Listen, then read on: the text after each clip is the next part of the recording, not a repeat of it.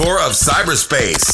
This is the J2 Podcast. Technical difficulties, guys? Nah, we're just uh, working some of the bugs out of the system. With your host, Justin Wilson, covering topics such as networking, internet provider news, Big deal. A computer. Every 12 year old kid in Miami has one. and everything in between. All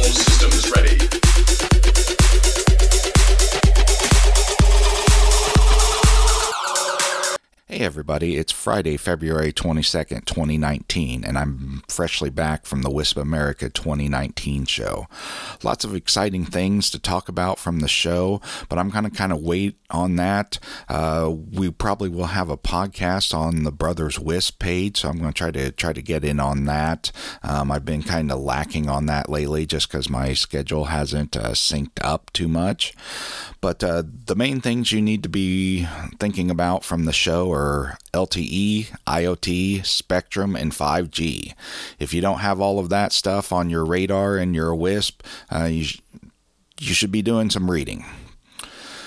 So what else we got going on? Um, our our friends over at Tower One are starting their spring roadshow. Uh, dates and everything are linked on our blog. Uh, make sure you get your climbers up to date and have updated equipment f- for for your climbers.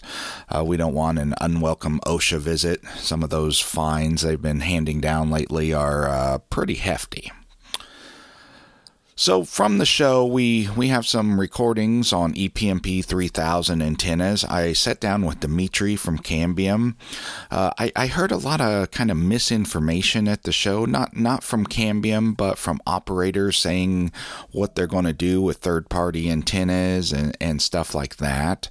So I, I wanted to sit down with him and, and talk about uh, the EPMP 3000 antennas and the phasing and the uh, the sounding and some of the other things that these do and what some of the gotchas are by using uh, third party antennas. So look for that podcast here pretty shortly. I'm working on some post processing and things like that. I just got back from the show last night, so uh, I was catching up on email and things like that this morning, and uh, wanted to, wanted to get this out the door before the um, before the day was really over. Uh, what else we got going on? Comcast. Comcast has announced a $5 per month flex streaming program. Uh, there's a link to the to an article on this on the blog. Uh, you may have customers that are going to subscribe to this because it's going to be open to not just Comcast customers. So, something you should be aware of. Uh, T-Mobile, they're planning a $50 a month home LTE program aimed at uh, rural and uh, home users. Uh, this is going to be up to 50 megs with no data caps.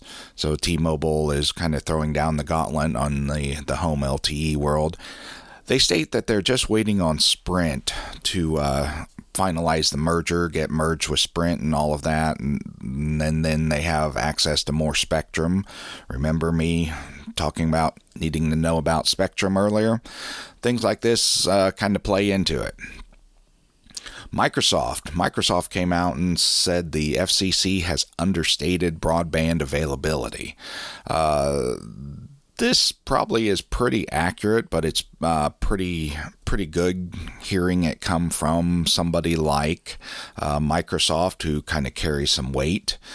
Uh, again, another another link to some articles on this in the blog, and Speaking of the FCC, uh, they made some big pushes forward with uh, the white space stuff.